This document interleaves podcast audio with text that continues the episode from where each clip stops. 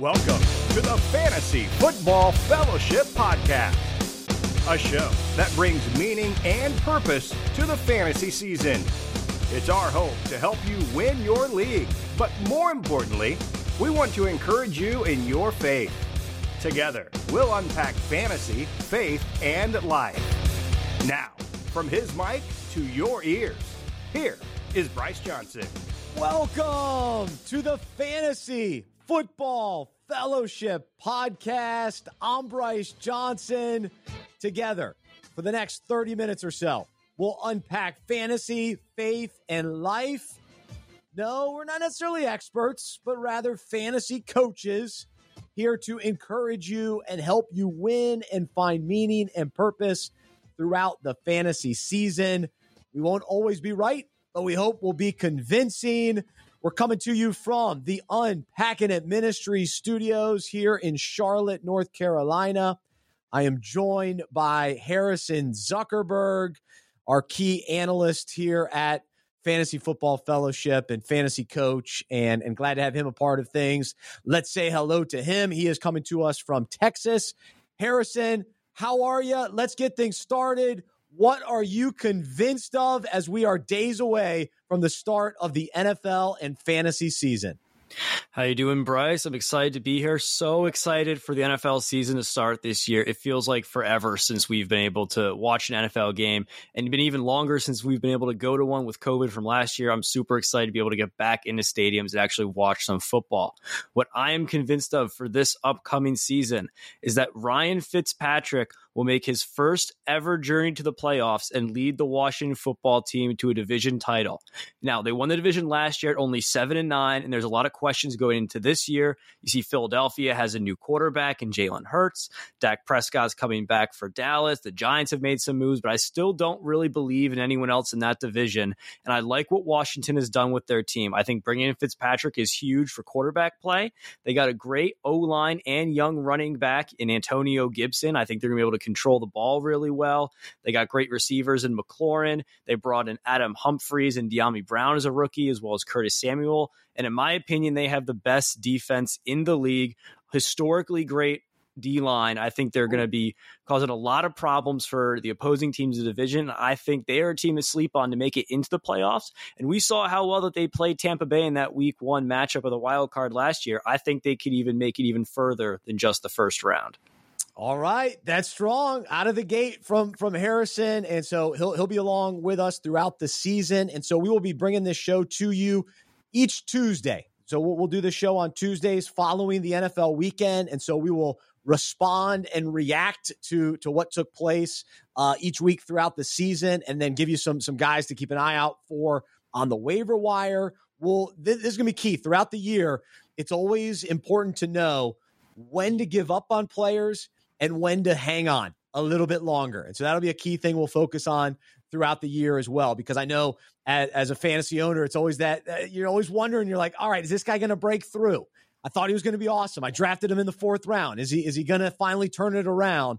We'll, we'll offer our, our insight and opinion on that. And hopefully that helps you uh, at some point during the year as well. And then, of course, knowing who to pick up on the waiver, uh, waiver wire is always crucial as well. And so, starting next week, we'll we'll, we'll get into a lot of your favorite uh, segments from last year. We're going to add a couple of new segments as well. Uh, we'll do I'm convinced. We'll do peace or panic. We'll do some fantasy shenanigans. We'll always hold each other accountable when we mention something on this show and that that player or that team doesn't live up to what we said. We'll own it and we'll we'll, we'll respond and, and talk about it.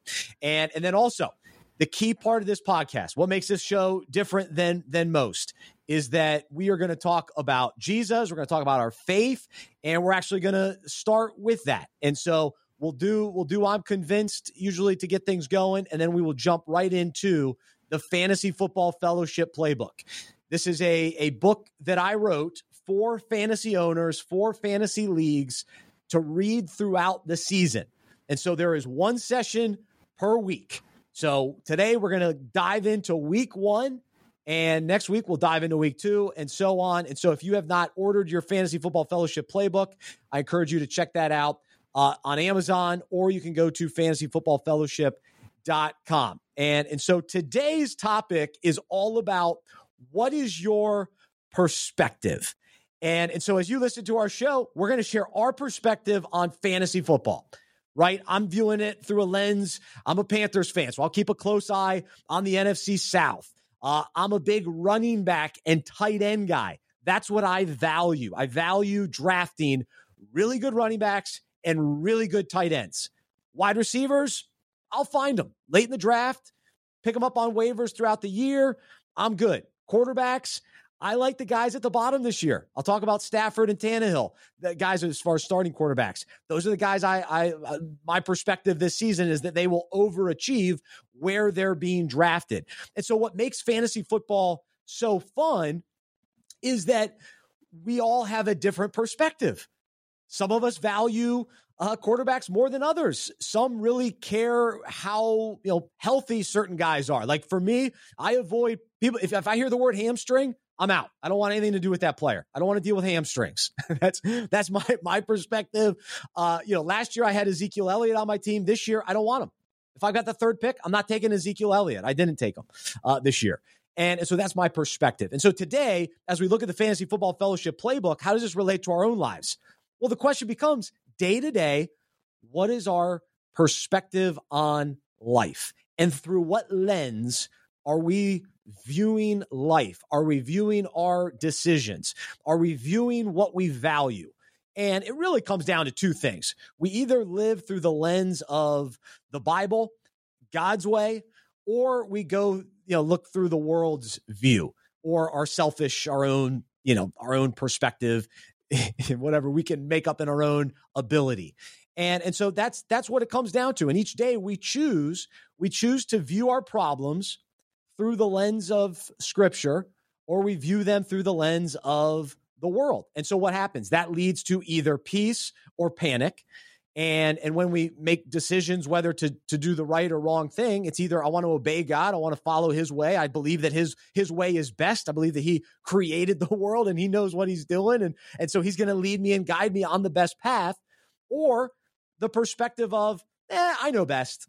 And I'm just, I just want to do what feels good, what feels right, what I want to do, what makes me happy. And that's going to be the perspective that I make my decisions on. And so we all face this. It's a it's a moment by moment daily decision. What perspective are we going to live our lives by? And and of course we can't, you know, get fully into the mind of God, but he's revealed himself to us in scripture. And when we receive Jesus as our Lord and Savior, He gives us the Holy Spirit. And so the Holy Spirit lives within us to illuminate and show us what is right, what is true, and which way to go. And so will we yield to that perspective and follow that that perspective? And and so you know, what is our mindset and and and and who what is our approach Uh, day to day. Here, here's our, our couple verses for today. In Colossians, it says, If then you have been raised with Christ, seek the things that are above, where Christ is, seated at the right hand of God. Set your mind on things that are above, not on things that are on earth. And so it's that eternal perspective as well. What's going to, what really matters in the long run? What, what's going to matter for eternity?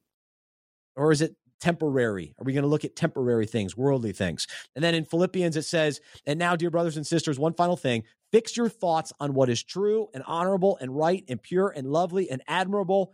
Think about things that are excellent and worthy of praise. And so, our perspective on fantasy football, it's going to affect our season, but the perspective that we choose each day affects our eternal lives and it affects our, li- our lives here as well. And so, since our behavior displays our perspective, we must decide if we want to think and live for the now or in view of an immeasurable hope that is only found in Jesus. And so, that is our perspective here at Fantasy Football Fellowship. And so, as we approach this podcast, as we approach the fantasy season, it is through the lens of the Bible and following Jesus and how can we bring more meaning and purpose to the fantasy football season? How do we look at the parallels in fantasy and life and encourage one another uh, throughout the year, especially here on this show? And so uh, that's the encouragement. If you would like to join us on Thursdays at noon Eastern, uh, you can be a part of the Fantasy Football Fellowship call, virtual call, where we we unpack these topics a little bit more. Um, and then if you want to use these books, uh, this book within your fantasy league, do that. Get your guys together and say, hey, let's let's meet for 30 minutes. Let, let's meet for an hour virtually or in person. Uh, you know, one on one with somebody in your league. Uh, check it out. You know, then you have that conversation. What is your perspective? Okay, here's my perspective on fantasy. What's your perspective on life? And and how do you how do you approach certain things? How do you approach marriage and kids and work? What perspective and view point are you looking through? Uh, what lens are you looking through? So uh so there you go. That's that's session 1 from the Fantasy Football Fellowship playbook. And uh Harrison, any any quick thought before we uh we jump into uh some of the big fantasy topics for today? No, I'm ready to get going. I can't wait. This is the first week that we can actually talk about real football being played this weekend. So I'm I'm ready to hop right in. All right, here we go. So we'll we'll start with this. What guys have you flipped on since? So we did three episodes, uh, really right before fantasy draft season, before the preseason, and and so I'm curious what guys you flipped on, and then which guys have you continued to stick with since you know kind of early in the draft season that you really bought into? And then as the, the preseason went on as we got closer to the season you started actually drafting players. You know, who are those guys that you really stuck to? And so i'll begin and the, the biggest flip for me was james robinson. And so going into this year i thought man with travis etienne i just i with urban meyer like i don't know what they're going to do i don't know what this offense is going to look like and and so i decided not to keep james robinson and I really I haven't drafted him. I've got one more draft. We'll see if I can get him, but um, I wish that I, I would have kept him at this point because he's he's going to get volume. Like he's Car- Carlos Hyde's okay, but he's a backup type player, and and so now Robinson's going to get a decent chance. I still don't buy into the Jags, but uh, that's one guy that I've I've flipped around on, and then the guys that I've stuck with, Damien Harris in New England. My my love for him is only intensified as Mac Jones takes over as the preseason went on. I'm liking what New England's doing, and and I'm really excited about him. I've got him in multiple leagues, and then I'm still riding the Cole Kmet late round tight end flyer. Um, and so I, I, like his potential. Nothing has wavered, even though he, he got banged up in, in preseason. Um, I'm still high on Cooper Kupp. I think him and Matthew Stafford are going to be a great connection this year. And then I'm still on the TJ Hockenson uh, tight end bandwagon. I, I don't want to get, I want a top five tight end. And, and so if Hockenson is that one guy that you can get a little bit later than the big three, I love it. I'm in. And I can't wait to see what he's going to do as the number one threat in the Lions offense this year. And so I've, I've stuck by him uh, throughout the uh, throughout the drafts. What about for you, Harrison? So, two guys that I switched my opinions on after watching some of the preseason games are both veteran wide receivers on new teams. The first one is Marvin Jones on Jacksonville. So, I thought, you know, we were talking about the young receivers and the young team that Jacksonville is with Trevor Lawrence. I thought he was going to look to those guys like Laviska Shenault is one guy that a lot of people were picking to break out. You know, DJ Chark's another young receiver there. But if you watch those preseason games, Marvin Jones was the guy that he was targeting consistently in those games. And that's kind of the thing for, you know, young rookie quarterbacks is finding that veteran that can be a nice safety blanket for quarterbacks on third downs. And the same thing in New York with Corey Davis. You know, a lot of people were excited about Elijah Moore and the hype he was getting out of Ole Miss in, in training camp. But when you actually watch the preseason games, Corey Davis had a great connection with Zach Wilson early on. And I think that's going to continue throughout the season. There are two guys who I've tried to pick up in leagues who I weren't really high on before. And then guys who I'm also excited about and I'm sticking with, like you said, Damien Harris. I think now that Cam Newton is gone, you know, the one thing you were worried about with Damien Harris was, oh, will he get the goal line work? Will he get touchdowns? Because Cam Newton always loved to sneak it in and run around the goal line last year and took away a lot of touches in the red zone for Damien Harris. But, you know, that's not really Mac Jones's game now. I think Damien Harris can have a great season being that power back in the New England offense and then really like leaning on the run game and him again. And another New England player that I, I'm sticking with and I like, I think I have him in every single league so far as my rate, my late round flyer is Jakobi Meyers, receiver for New England. Last year, you know, during the back half of the season, he was a top 20 wide receiver, and that was with not catching a single touchdown pass. Again, another guy, if you look during the preseason, Mac Jones liked to throw to him, and I think he's going to be that guy who lines up in the slot that Mac Jones can trust and he's just going to get a lot of receptions, a lot of easy yards. And look, if he had zero touchdowns last year and was good, you know, having like three or four touchdowns for a wide receiver is terrible, but that's even an improvement. And there's even more points for him to come that way if the offense improves in New England. New England is fascinating because we kind of, you know, after last year, it was disappointing. I think they're going to bounce back in a big way, and I, I, think we'll have multiple players that that are fantasy relevant, and and maybe a guy or two that we we're not even on our radar yet. Um, you know, Stevenson, a lot of people noticed in preseason the the backup running back. I think he'll be good at, at times too. Uh, of course, you hope Harris is healthy, but but he's another guy to keep an eye out for. And then James White's always reliable. We'll see if Mac Jones maybe relies on him a little bit more too. So uh, I'm I'm buying I'm buying New England. Uh, I'm right there with you. Um, and then let's see, there was one other guy I was going to say. Oh, Corey Davis. I- am in on Corey Davis as well. He was huge for me last year. He was like a waiver wire pickup. So there's always that that one guy I was talking about it during one of my drafts. The lo- the, the loyal guy when he got you out of a bind or he came up big like on a Monday night game Corey Davis was that guy for me last year. So if I can snag him in fantasy drafts, I, I like him. And, and I avoided the Jets for the most part, other than Corey Davis. He's the only Jet that I would that I would draft. Um, and so uh, and, and even heading into the season, I'm not necessarily real high on them, but I think Zach Wilson's maybe better than than most people thought, including myself. And so Corey Davis should should get some volume there for sure. All right, let's go through uh, our, our most undervalued and most overvalued players going into the season.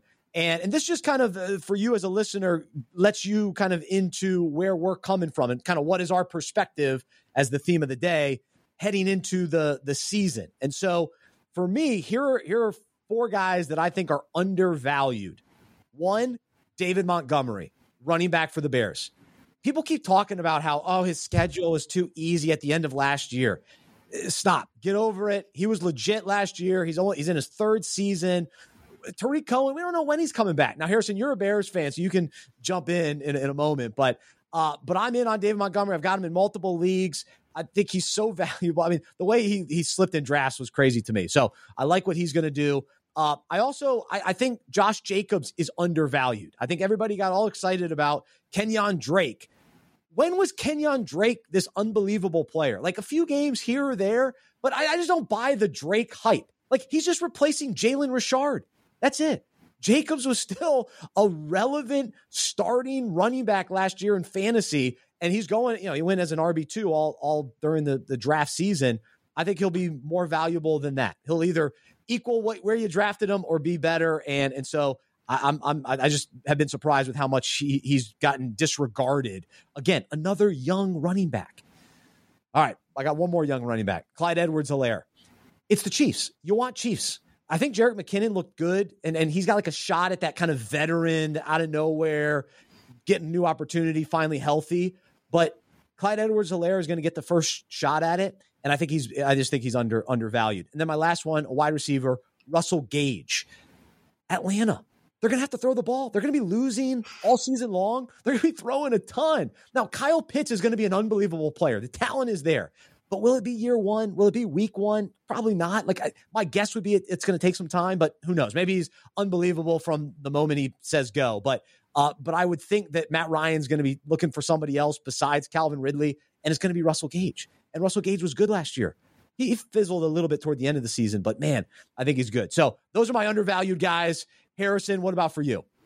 So one guy who I think is really undervalued now, he was before, but even more so now that he's a starter, is Gus Edwards on Baltimore. I mean, you know, it's terrible what happened to J.K. Dobbins, but being the starting running back in the probably the best running team in football is going to be super valuable, especially when you get around the goal line and you have him. He's a huge guy, super powerful running back, being able to come in. Like if you remember a few years ago how good Mark Ingram was when he was the main guy in this offense with Lamar. And like he was at the end of his career at that point. Gus Edwards is right in his prime, and I think is better than Mark Ingram was. I think he's going to have a huge season now with the injury to uh, J.K. Dobbins.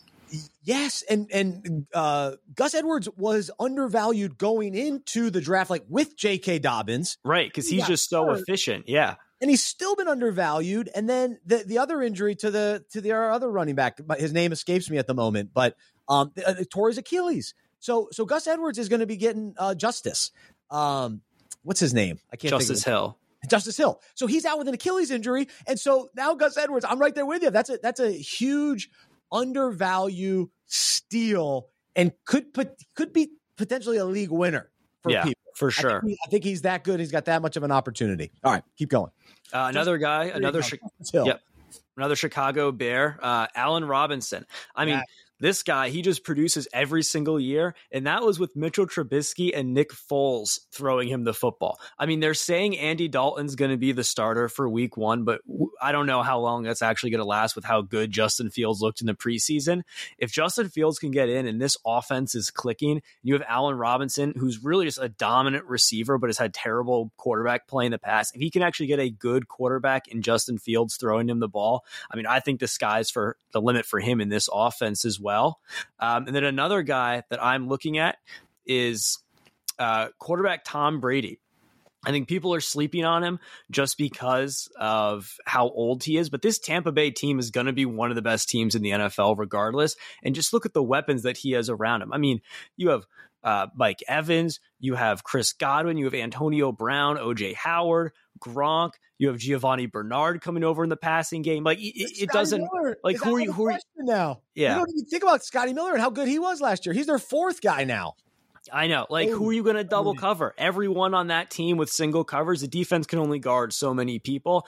I think he's going to have another great season just by, you know, playing within the game script and being a game manager for them. And then another guy, you know, a game manager who's, I think, really undervalued is Kirk Cousins. I mean, from a, a team standpoint, the Vikings aren't really that great, but Kirk Cousins threw for 35 touchdowns last year. I mean, he was top six in the league in touchdowns. I, that's something that's very valuable as a quarterback who really no one is expecting to have a great season this year. But everyone's still returning for that team. You still have Justin Jefferson, still have Adam Thielen, still have Dalvin Cook. I mean, I think it's still going to be a great offense, and Kirk Cousins is just going to get a solid baseline of points every week just from being the quarterback there. I love that you said quarterback Tom Brady just just so we know what position he plays. I love that. That's awesome. Um, so speaking of old quarterbacks, you know another guy who's undervalued is Ben Roethlisberger, and and I, I rode the bandwagon last year. It kind of cost me toward the end of last season because he fizzled. But this idea that we're going into the season where everybody's high on Diontae Johnson, Chase Claypool, and then to a lesser degree Juju, but those are their three wide receivers two tight ends, which are, are pretty nice. Najee Harris is going to make that offense so much better this year, as we that's what we're anticipating. And that yet Roethlisberger, people are like, nah, I don't want Roethlisberger. Well, guys, somebody's throwing those receivers the ball. So he's going to be putting up big numbers. I, I, really believe that. Now, will he be a top, you know, five quarterback week in, week out? No. And will Harris steal some of the goal line work? Potentially, but I think from a yardage standpoint, I as a backup quarterback on your fantasy roster, I think Roethlisberger can uh, can be can be uh, valuable this year and definitely undervalued uh, in regards to most people's perspective. Yeah, and people worried about Najee Harris coming in and stealing all of the work. Uh, ben Roethlisberger was an amazing quarterback when Le'Veon Bell was there, and he was getting 20 carries a game. So they had teams where they ran the ball a ton, and he still put up big numbers. So I don't think that Najee Harris should actually take away from Ben, but if anything, just help him and create more opportunities in the passing game because defenses will be worried about focusing on the run. No question. That's a that's a great thought. So the other side of that is okay, who are the most overvalued guys heading into the season? And for me, I got two. Jalen Hurts and Noah Fant.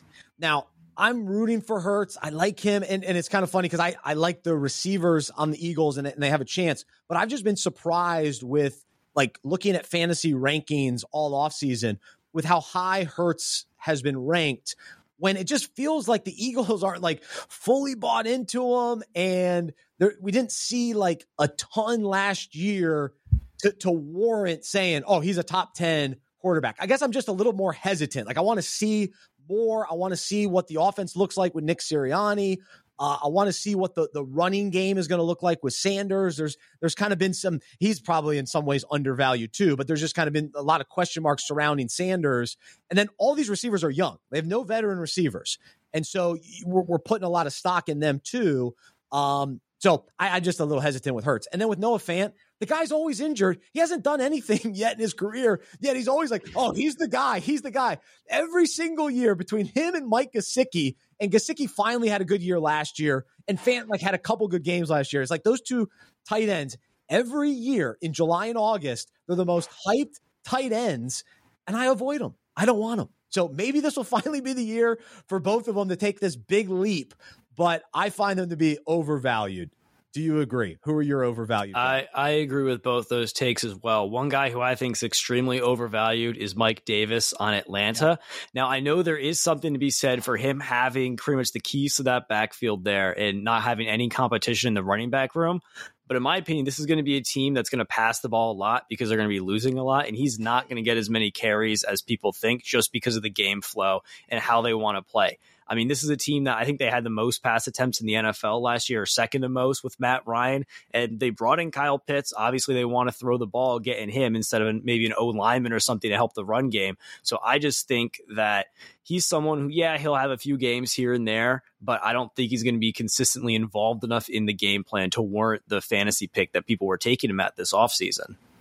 And you and I were high on Javian Hawkins heading into the season, and they cut him. I know. And he they cut up, him. It was funny. So he ended up in Tennessee, and I watched a lot of preseason football because I, I, just had a baby and just watched a lot of TV holding my little baby. But I watched the Titans preseason, and Hawkins was actually good for them. I think he scored a touchdown like right out of right after they signed him. So I don't know what happened in Atlanta for them not to to keep him. But I've been waiting to see. Okay, who's going to pop in Atlanta? That could end up surprising and, and, even going past Davis. It hasn't happened yet. Yeah. Um, because Ollison was was cut too, and and so um, I thought, oh, maybe he'll be the guy. So I, I I'm with you. I'm hesitant about that whole run game uh, in in Atlanta. But Arthur Smith, you know, the new head coach. Uh, what what's that going to look like uh, coming from a you know a great running attack in Tennessee with uh, Derrick Henry? So um, so we'll see about that. All right, let's go uh, real quickly. Let's see how much time do we have. All right, let's go to our waiver wire stashes. So either guys that that you know you want on your roster or guys that after week one you feel like everybody's going to be running out to to pick up on the on the waiver wire. Uh, either this week or, we'll even say just throughout the season, somebody that that's at the top of your list to, to really keep an eye on. I've got two. Um, I mentioned the, the question marks surrounding Miles Sanders. So I like Kenneth Gainwell. I, I like the rookie running back in Philadelphia. It, you know, he's being compared to kind of Nyheim Hines, and and I, I like having a, a PPR type running back, third down running back, fresh legs, young player um, that could potentially eh, steal some carries, but but steal some catches, whether the the starter is there or not. And so I think Gainwell has some value now. And then if if anything did happen to Sanders, Gainwell along with Boston Scott, I think would both be pretty valuable. But um, I'm leaning toward Gainwell. We've kind of seen what Boston Scott can do. I'm not sure he has that next gear whereas maybe Gainwell does. And then the other guy, another one of my preseason guys, Tony Jones Jr. in New Orleans. Let's go. This guy was unbelievable in preseason. Does it translate? I don't know, but it was enough reading a lot. I was I've been following him and, and Latavius Murray in one of my leagues. I'm stuck with both of them because I can't I don't want to release Murray yet because he's been valuable even alongside Kamara. So um, but I but I buy more so into Tony jo- Jones Jr. So that's my my running back to keep an eye on uh, for sure. He's the type of guy that could be even more like he could fill in for Kamara and actually put up eh, maybe not you know Kamara's on another level, but but really good production um, if that if that happened to be the case if if something happened to Kamara. So uh, Harrison, what about for you? So my strategy going into this offseason was unless I got one of the top quarterbacks, I was probably just going to stream the position throughout the year and pick up guys off the waiver wire. But with one exception to that, I took Trey Lance in the back of every single draft because I know at some point he's going to break out, become the starter, and be a stud. But until then, I'm really riding this, you know, playing quarterback matchups through the waiver wire throughout the season. So for the first couple weeks, and especially this week, who I'm looking at is Kirk Cousins, like I mentioned before, going up against the Bengals, a pretty bad defense. And the other guy I'm looking at starting in some leagues is Sam Darnold. You know, he's playing the Jets, his old team. I think in Carolina, they're going to have something to prove about maybe wanting to pad his stats a little bit more and, and show the Jets that they missed out on him and didn't use him properly. So I think that's a good matchup for Sam Darnold. Um, and like I said, Kirk Cousins too. If you don't have a quarterback to go get those guys, I think you can start them this week and they'll give you good production. Another guy who I like a lot is Marquez Callaway you know, he was a guy in the preseason where you saw his connection with Jameis Winston. That was Jameis's guy. And Jameis is starting week one against the Packers. Um, and Michael Thomas is out. So Marquez Callaway right now is the number one receiver on that team. You know, whether they score a lot of I'm surprised. You know, and he's I as much hype as he should be. I, am with you. Sorry, I know, and I know he was taken in the back of so many drafts, but a lot he's still there in the waiver wire, yeah. and that's a guy where even if they play really poorly against the Packers, he's gonna get probably like seven, eight, nine targets just because that's who Jameis is gonna throw to. Maybe he catches a deep bomb or something. Like you don't know. He looked so explosive in those preseason games. I think he's worth a flyer. Uh, and then another tight end who, if you know, if you didn't grab one of those top tight ends, you need a guy to start week one. I think Anthony Firkser on uh, Tennessee playing the Cardinals the first week of the season. Cardinals don't really have a great defense uh, either. And he was someone where after they let Jonnu Smith walk in free agency, a lot of people were like, oh, are they going to go get another tight end? Why they let Jonnu Smith go? He was so great. But they decided to stick with him. And I think that shows something to how much they believe in his talent there. And he's always been involved, but has always just been behind people on the depth chart. But the fact that they're giving him the starting job, I think that, you know, he'll get a couple catches and maybe a touchdown against the Cardinals, which is always something you can look for just from a flyer tight end. Uh, interesting. I'm I'm not necessarily high on him. My my big waiver wire is uh, Cole Kmet from a tight end standpoint, and then one receiver to mention, Rondale Moore. Maybe he was drafted in, in a lot of your leagues, but if he happens to be on the waiver wire, keep an eye out for him because he could be the number two weapon in Arizona, out, you know, opposite of DeAndre Hopkins. Uh, you know, Christian Kirk's, uh, you know, he's had his moments at times, uh, but they went out and drafted this guy early, so they they're high on him. He's a rookie wide receiver, and and then AJ Green just doesn't have enough left in the tank, so they they brought him in. Fitzgerald doesn't look like he's coming back to Arizona. Maybe he'll go b- bounce on you know another team somewhere. Uh, it'll be interesting to see where where he shows up uh, if he shows up, but. Uh, but anyway, in the meantime, Rondale Moore is somebody that's a high powered offense. We know that. Like they, Kingsbury, that's what they want to do uh, throw the ball, move the ball, lots of plays, and so Moore could could get some uh, good, yeah. good opportunity. I think what's really interesting about Rondale Moore too was if you watch those preseason games, they were looking for ways to get the ball into his hand other than just being a receiver. He was such an explosive athlete. They were lining him up in the backfield, you know, giving him quick screens, trying to get the ball in his hands and see if he can do something. So I think that's that's a situation in Arizona where you know maybe he's not getting the same target numbers and volume that other guys are week 1, but all it takes is for him to break off one 50-yard touchdown and then everyone's going to want to get him the next week. So you want to have him before he does that so you can keep him on your bench and then start him after he gets that increased role. Yeah, and I would go like if you're looking at your bench right now and you've got like some, you know, veteran guy that we kind of know what his ceiling is, I would almost even I would almost drop like Cole Beasley. Like yeah, Beasley like Beasley in some ways is underrated, but at the same time it's like, eh, I don't know if I trust him again this year. Um, I would drop him for Rondale Moore. Like I, yeah. I, I, like the potential there. Somebody, somebody along the Cole Beasley lines. If you have a guy on your bench who week one you're not starting, and is not a like a rookie or someone with high potential is just a guy, but he's not even good enough to start for you week one, just drop him and pick up Rondale Moore or another rookie who you think could possibly break out. There's no reason to keep him on the team because you know getting five points from a guy on your bench isn't worth anything when you could possibly have a breakout player there before anyone else does. And as much as I love Jamison Crowder last year, like I just don't think he's necessarily as valuable this year. Um, so that's another type of guy. All right, he, real quickly, some some big storylines to to watch. Really, like week one and just early in the season that will end up revealing a lot uh, about the season. Uh, we'll start with the wide receivers.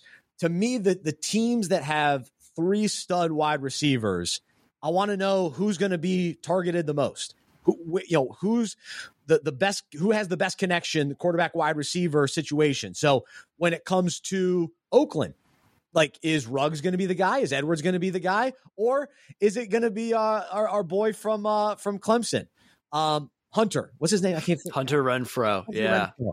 I've got a baby at home. So did you did you hear the story about Hunter Renfrow burning Jalen Ramsey in one of the joint practices they had? I love it. I yeah. love it. He's underrated. He's very top underrated. ten receiver in the NFL. Can't guard him. so, so one of those three guys, though, I think will emerge. Like, will separate himself. That's that's my my gut. Which one will it be? I've got Ruggs I have Ruggs on one of my teams. Um, and then the Panthers.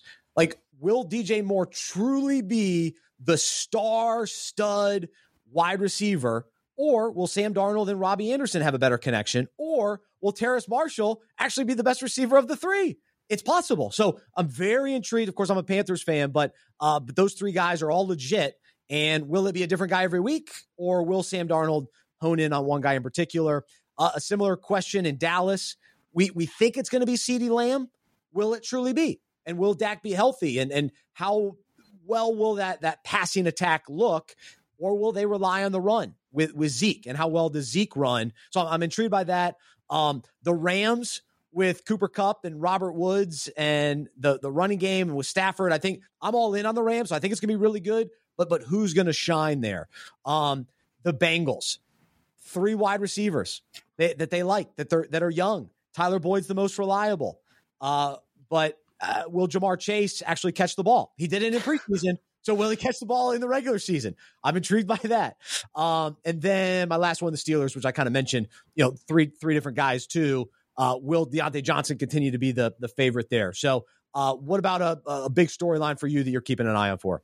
So one thing that I'm looking for week one is just how the Patriots perform overall as a team. I mean, this was a team last year. People started to like write them off because Tom Brady left and they finished seven and 10. Cam Newton wasn't great, but they made a big commitment to Mac Jones to just cut Cam Newton and start him week one. And they have a lot of new additions on that team, like Nelson Agholor, Hunter Henry, Jonnu Smith, plus their defense. They had seven guys opt out because of COVID last year. You know, they get Dont'a Hightower back, who's really the leader of that team and that defense defense.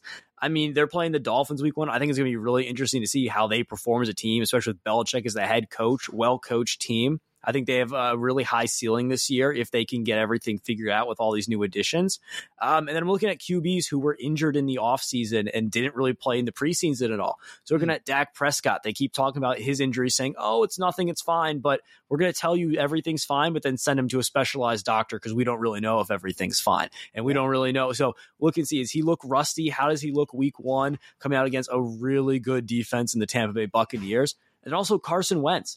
You know, he was injured all offseason. We were given this, you know, five to 12 week timetable, but now he's ready to go for week one. So are they rushing him back for injury? How's he going to look? And that was already a storyline, what it was going to be having the Carson Wentz Frank Reich reunion in Indianapolis, but now they're doing it with an injury added on top. That's just a ton of question marks there. I, I am uh, sorry, I'm in on the Colts. I love the Colts, and I'm in on Michael Pittman Jr. That's the guy that I, I want. I like Jonathan Taylor as well. I like Hines. I like all three of those guys in particular, uh, especially with T.Y. Hilton going down. Michael Pittman Jr. is going to surprise some people, and, and I think he'll be a very valuable guy in fantasy. Yeah, I mean that's another one of those wide receiver rooms you were talking about with Michael Pittman and you know T.Y. Hilton, uh, Parris Campbell. Who's going to be the alpha there to step up? And I think the last game to look at is what the Saints do against the Packers. I mean, obviously the Packers, you know how they're going to perform. Aaron Rodgers is coming back with all the offseason distractions, but it's still Aaron Rodgers, it's still the Packers. But from a Saints perspective, no Michael Thomas week one. Like we say, we're talking about Marquez Callaway. Who's going to catch the ball there? You know, Jameis Winston's first game starting again as a QB. And then the wild card here is Taysom Hill. Because aside from Alvin Kamara, Taysom Hill is really the second most dependable option in that offense from a production standpoint. So, do they run this two QB system with him on some plays? You know, do they put him as a running back, a tight end, a wide receiver. I want to see how involved Taysom Hill, even though he didn't win the starting job, is involved in that offense with uh, New Orleans against the Packers week one. Yes, that Jameis could surprise a lot of people too, but he also could lose a lot of the goal line work and some of the touchdowns to to Hill. So so that that'll be interesting as well. Um, all right, last thing, uh, uh, the other big storyline: the running back committee situations. You know, the Dolphins. Does Gaskin is he truly the guy, or will they share the ball uh, in a committee? Denver. Will at what point does Javonte Williams take over and and Melvin Gordon step away? I was listening to somebody yesterday. It's all in on Melvin Gordon, thinking he's going to have a big year. So which which one will it be, and and how quickly uh, will there be a change? San Francisco. Mostert, you know, he's he's an unbelievable running back, but they got Trey Sermon. So how quickly does he take over and, and, and make a name for himself? And then here's an interesting one: the Detroit Lions. We all expect them to stink, right? We just ah, they're not gonna be good. Jared Goff, Dan Campbell, we don't know head coach. D'Andre Swift didn't play in preseason. He's been injured. But we forget last year, he was really good. He's a really young, talented running back.